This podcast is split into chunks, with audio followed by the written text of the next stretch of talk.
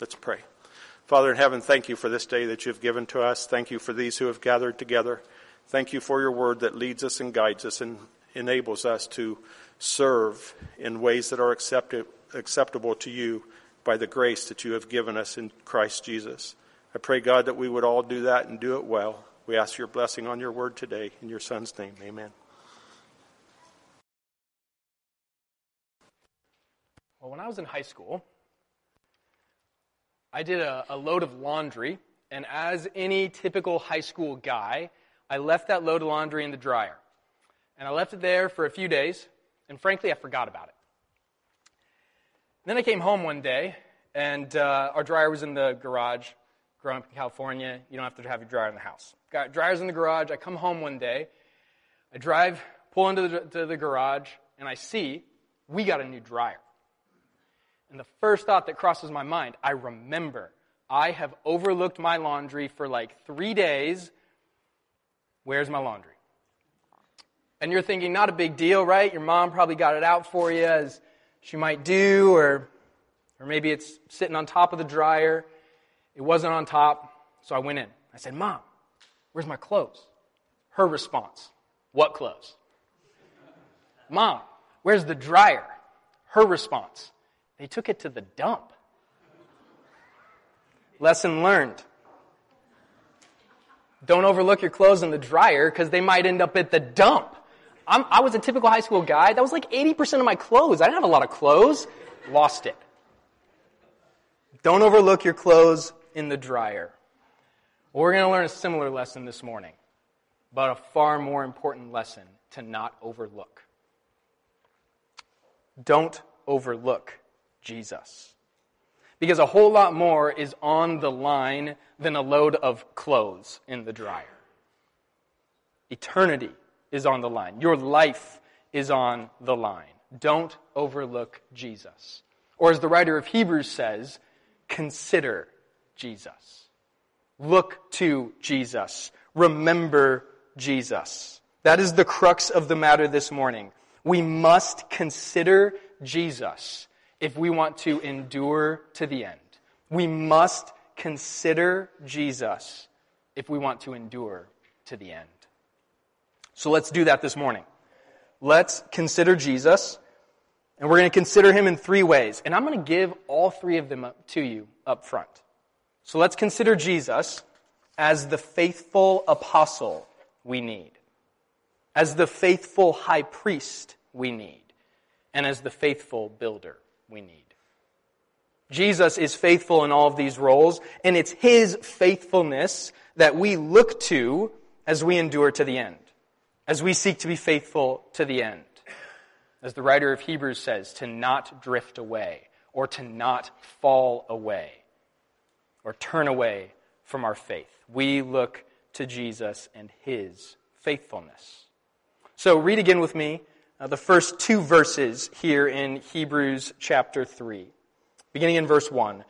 Therefore, holy brothers, you who share in a heavenly calling, consider Jesus, the apostle and high priest of our confession, who is faithful to him who appointed him, just as Moses was faithful in all God's house.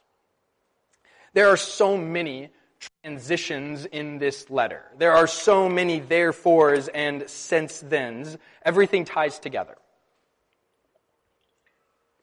And so the same Jesus that was described in chapter 2, who delivered us from lifelong slavery, who made propitiation for our sins, who helps us when tempted, this same Jesus we're considering here in chapter 3.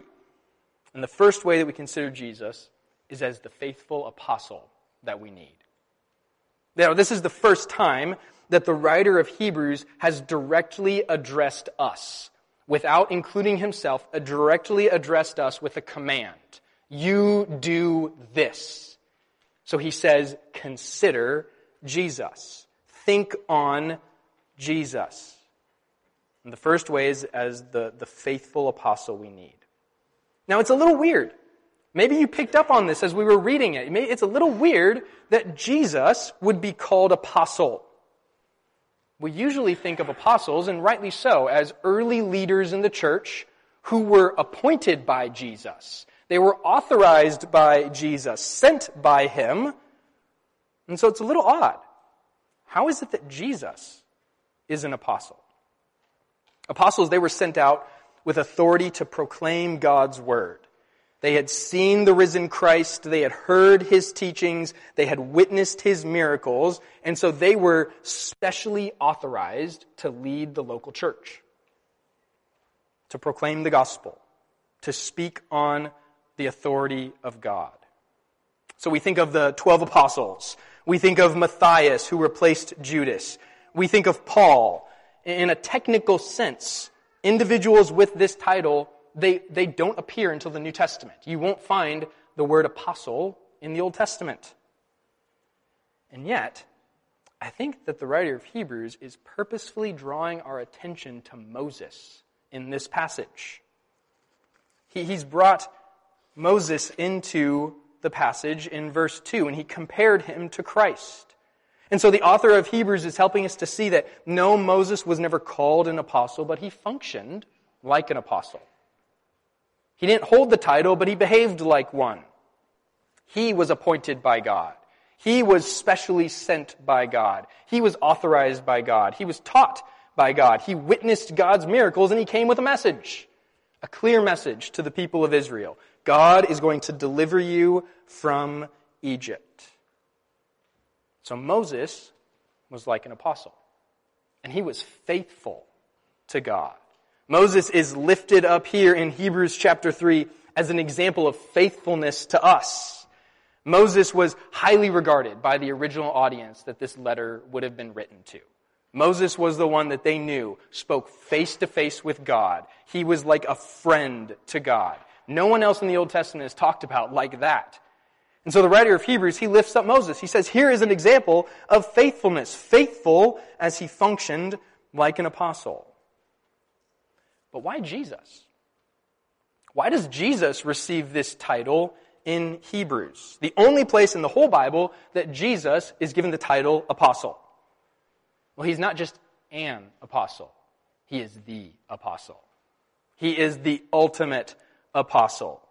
Remember back to the beginning of Hebrews, chapter 1. Jesus is the final and full revelation of God's Word. He is the Word made flesh. How did Hebrews start? Long ago, at many times and in many ways, God spoke to our fathers by the prophets. But in these last days, He has spoken to us by His Son. The Son is Himself, the Word of God. And so Jesus says in John 12, 49, For I have not spoken on my own authority, but the Father who sent me has himself given me a commandment, what to say and what to speak. And so Jesus is the apostle in the sense that he was sent by the Father himself to speak on behalf of the Father. He was appointed by God, just as Moses was. And he was faithful in the task given to him, just as Moses was. And he delivered the message that we needed to hear, an even better message than the message Moses delivered. Moses delivered the message of freedom from slavery in Egypt, and yet Jesus came and he delivered the message of freedom from slavery to sin. He has destroyed the power of the one over whom we then were enslaved with lifelong fear lifelong slavery. Jesus has come with a far better message, a far more complete message. And this message, as the writer of Hebrews says, is our confession. That is the good news of the gospel. That Christ Jesus came to earth Having taken on human flesh, he lived the perfect life that we couldn't. He died the death that we deserved. And having been raised from the dead, defeating sin and death, he ever lives, the writer of Hebrews says. He ever lives to make intercession for us. That's the message. That is our confession. Now, if you're sitting here this morning and you haven't believed that message, if that is not your confession, Make it your confession today. Confess with your mouth that Jesus is Lord and believe in your heart that God raised him from the dead, and you will be saved. You can bank on that because Scripture says it. Believe the message that's been delivered by the Son from the Father. Jesus is the faithful apostle that we need. Jesus is also the faithful high priest that we need. We see that again in, verses 1 and 2. Jesus is not only called the apostle, but he is also called high priest of our confession. A better Moses in every way. Because Moses was like a priest in the Old Testament. And we often think of Moses' brother, Aaron, rightly so. Aaron, the first high priest of Israel. Moses' brother. He officially held that title. And later in Hebrews, Jesus is going to be compared to Aaron as well. And the writer of Hebrews is going to tell us Jesus is better than Aaron, too. But here the comparison to Moses makes the most sense. Moses is on the mind of the author of Hebrews. And Moses was called a priest in Psalm 99, verse 6. Moses and Aaron were among his, God's, priests. Moses is called a priest because Moses functioned like a priest. He was the go-between for God and the people of Israel. He was the mediator. He, he met with God, he represented God to the people, and he represented the people to God. Before Aaron was officially the high priest, Moses oversaw the sacrifices that confirmed God's covenant with his people. Exodus 24.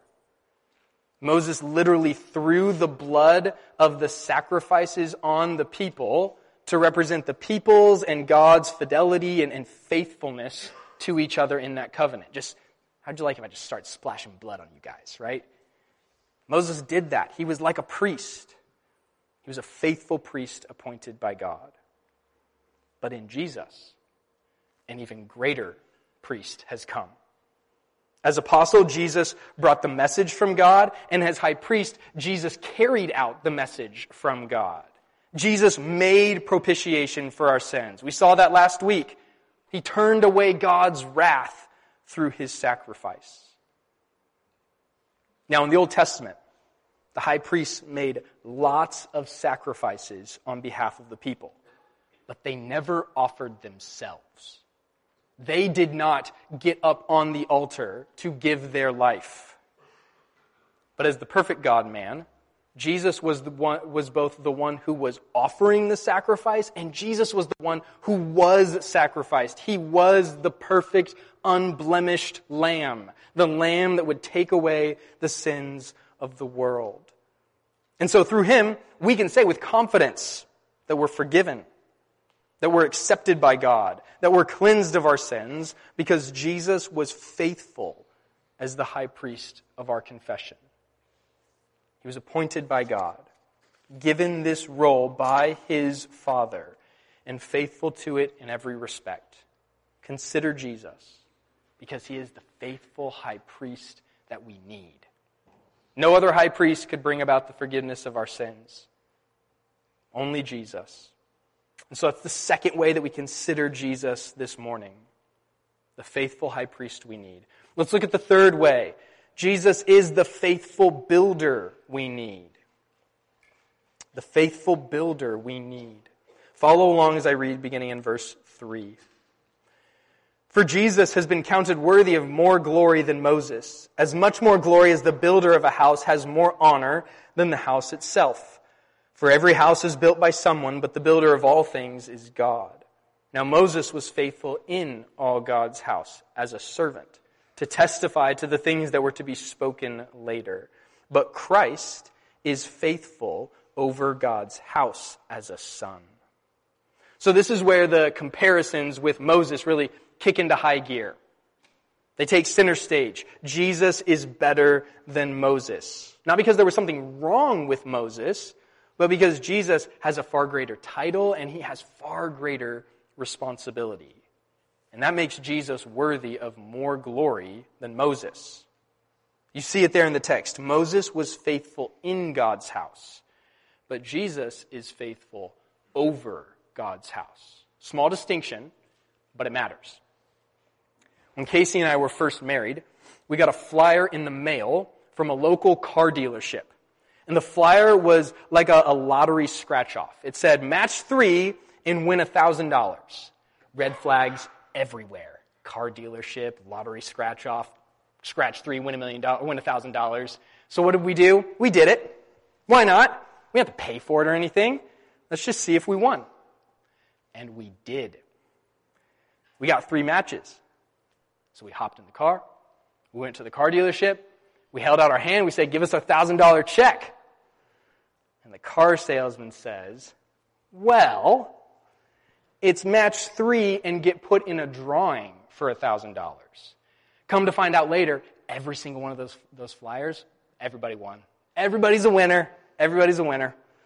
And that's when it hit me when I'm sitting across from the car salesman inside the car dealership. It's a trap. They've got me. I'm not here to get a check for $1,000 from them. I'm here because they want a check from me.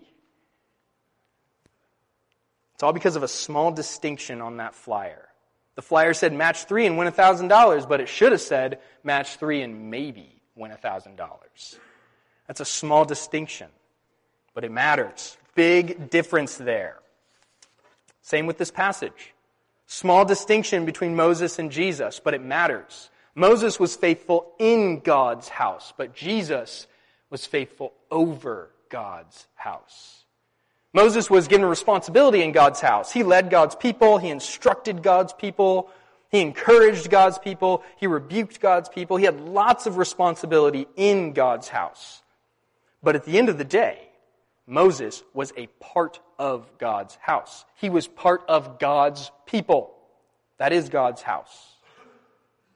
But Jesus is not. Jesus is not a part of God's house. He was over God's house because he was the faithful builder of that very house. We see in the verse there that God is the builder of all things. Jesus is the builder of God's house, and Moses himself is in God's house. And obviously, the builder of the house is worthy of more honor, worthy of more recognition than the house itself. The house didn't put any effort into its construction. The house didn't have to make any decisions on the design and the layout of itself. The house didn't have to do anything. The builder put in all the work. He deserves the recognition. And so Jesus is the faithful builder of God's house. And God's house, that's us. We are his people all of those who have been redeemed by his blood. We are being built into a house. We are being gathered together as God's people, and Jesus has authority over us. Because Jesus is not simply a servant in the house of God. The writer of Hebrews unpacks for us what it means for Moses to be a servant. Moses, the text says, testified to the things that were to be spoken. So what is, what is the writer of Hebrews talking about? What did Moses testify about? What did Moses say about what was to come? Here's something. Deuteronomy 18. In Deuteronomy 18, Moses is talking to the people of Israel. And Moses is telling them that a greater prophet than himself is going to come one day. A greater spokesperson for God than even himself. Listen to what Moses says, Deuteronomy 18. he says in verse 15, and then listen also to what God says in verse 18. Verse 15, Moses addressing the people. The Lord your God will raise up for you a prophet like me from among you, from your brothers. It is to him you shall listen. And then verse 18. The Lord says, I will raise up for them a prophet like you from among their brothers, and I will put my words in his mouth and he shall speak them, speak to them all that I command them. Now these words find their fulfillment in Jesus. Acts chapter 3, starting in verse 17. Peter is preaching the gospel to his fellow Jews. The church is just being birthed. Believers are, are, are coming into the fold, and Peter is preaching the gospel to his fellow Jews, and he is persuading them that Jesus is the Messiah. And listen to what he says beginning in verse 17. And now, brothers, I know that you acted in ignorance, as did also your rulers. But what God foretold by the mouth of all the prophets that his Christ would suffer, he thus fulfilled. Repent therefore and turn back that your sins may be blotted out, that times of refreshing may come from the presence of the Lord, and that he may send the Christ appointed for you, Jesus, whom heaven must receive until the time for restoring all the things about which God spoke by the mouth of his holy prophets long ago. Verse 22. Moses said, The Lord God will raise up for you a prophet like me from your brothers. You shall listen to him in whatever he tells you. So the things that, that Moses testified to that were to be spoken later, those things Peter spoke of Jesus Christ. They, they are centered on him. Jesus himself said in John 5:46, "For if you believed Moses, you would believe me, for he wrote of me." So Jesus is greater than Moses. Jesus is worthy of more honor than Moses because Moses was looking forward to Jesus. Moses wrote of Jesus, the faithful son over God's house, the faithful builder of God's house who would do what Moses couldn't do. He would rescue God's house from their sins. Consider him, the writer of Hebrews says, consider Jesus, the faithful apostle we need, the faithful high priest we need and the faithful builder we need. Because as we see his faithfulness, as we see the faithfulness of our Savior, having been bought by his blood, we are moved to faithfulness ourselves. We see the faithful Son. We see the one who persevered. We see the one who endured to the end that we might be brought to God, and that fuels our faith. We must consider Jesus if we want to endure to the end. Read with me the last half of verse 6. Back in Hebrews chapter 3, verse 6. And we are his house, if indeed we hold fast our confidence and our boasting in our hope. So, what is our confidence? What is our hope? It's an eternity with God because of the finished work of Jesus Christ. Look back at verse 1. It ties to the end of verse 6, and we see something of kind of the bookends of this passage. Verse 1 speaks of a heavenly calling that we share in. And so we share in this heavenly calling. We have a confidence and a hope, and we must hold to that confidence until the end. So this chapter, it actually opens with a reminder to us as Christians that this life is not all that there is. This life is filled with suffering. This life is filled with struggle. The prayer requests, they, they will never end. And sometimes, we just want to throw in the towel. We want to say, it's too hard. It's too hard to keep trusting in God. It's too hard to keep crying out to God. It's too hard to endure to the end. I just want to give up. I want to stop living for Christ. I want to stop living the life that He has called me to, this life of dependence on Him, a life of dying to myself, denying myself when tempted to sin. And I just want to live for myself. Maybe that would be easier. Maybe I wouldn't suffer as much. And we know that might be true in a very temporary sense. Maybe life would be easier if you just threw in the towel. Maybe you would suffer less. But this life is so short. A lot of you are older than me in this room. Some of you have lived 70, 80, 90 years. But even you, I've heard you say, life is short. It goes so fast in the blink of an eye.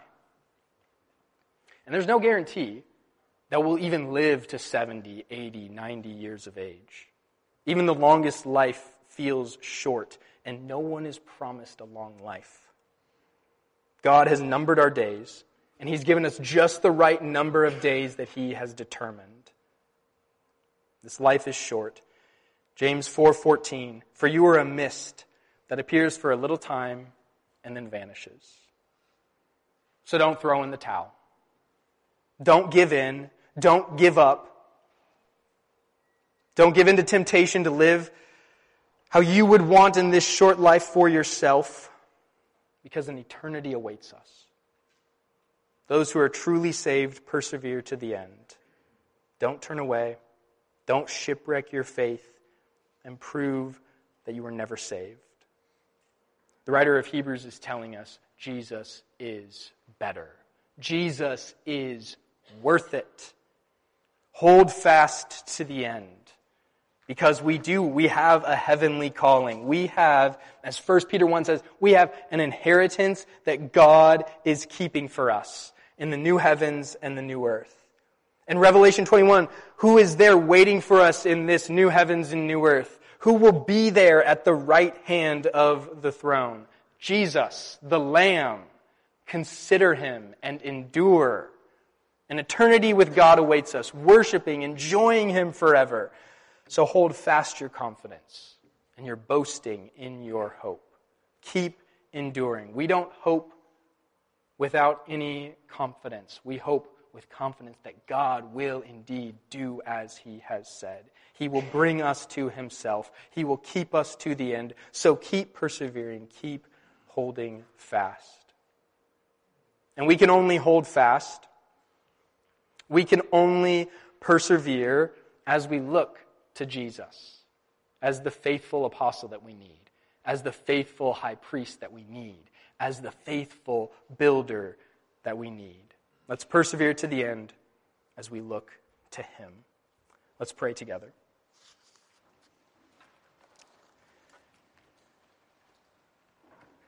Heavenly Father, we are thankful that you have given us your word so that we can consider Jesus. And we are thankful, Lord, as we see him in Hebrews, that he is the faithful one that we need, that we look to as we live this life, as we fight against sin, as we fight to persevere. God, we need our Lord. We need his faithfulness. And we are thank you that he proved faithful in every way. And so, Father, we pray this morning as we go into another week, that you would help us to endure. Help us to endure trials that may come. Help us to endure in the midst of maybe difficult relationships that we are in. Help us to be faithful to you. Help us to not cower, to not live in fear, but help us to have a sure confidence.